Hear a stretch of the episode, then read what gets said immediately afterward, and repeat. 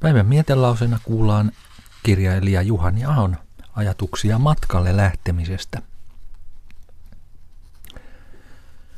Ollaan aavalla ulapalla. Kävelen kannella edestakaisin lempeässä tuulessa.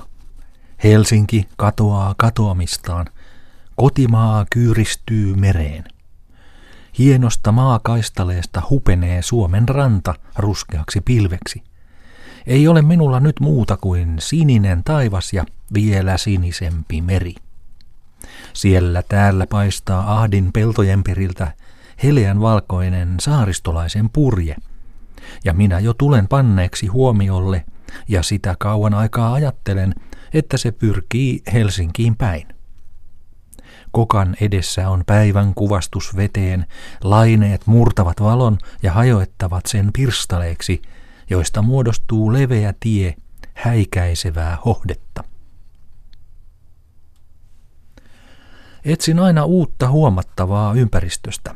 Pidän kiinni tielleni sattuvista kuvista ja vedän ne kuin verhona kaiken entisen eteen. Jokainen uusi näköala on kuin hieno huntu. Ja todellakin ovat ensimmäisen päivän kuluessa mennyt elämä ja sen muistot kuin kaukaisia muodottomia haamuja, kadoksissa, tuskin näkyen Usman ja Autereen takaa. En tunne niitä oikein omiksenikaan, ne ikään kuin eivät ole minun. Mitä lienevät vanhoja kuluneita kummituksia? Itse olen kuin horroksissa kulkija, niin kuin näkisin unta, ja itse siitä kuitenkin tietäisin, enkä tahtoisi herätä.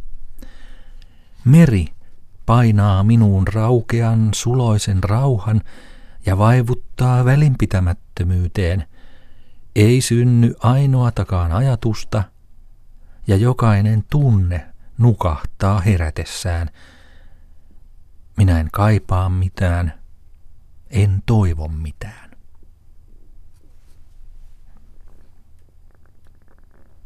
Mietelause oli poimittu Juhani Ahon romaanista Yksin, joka ilmestyi vuonna 1890.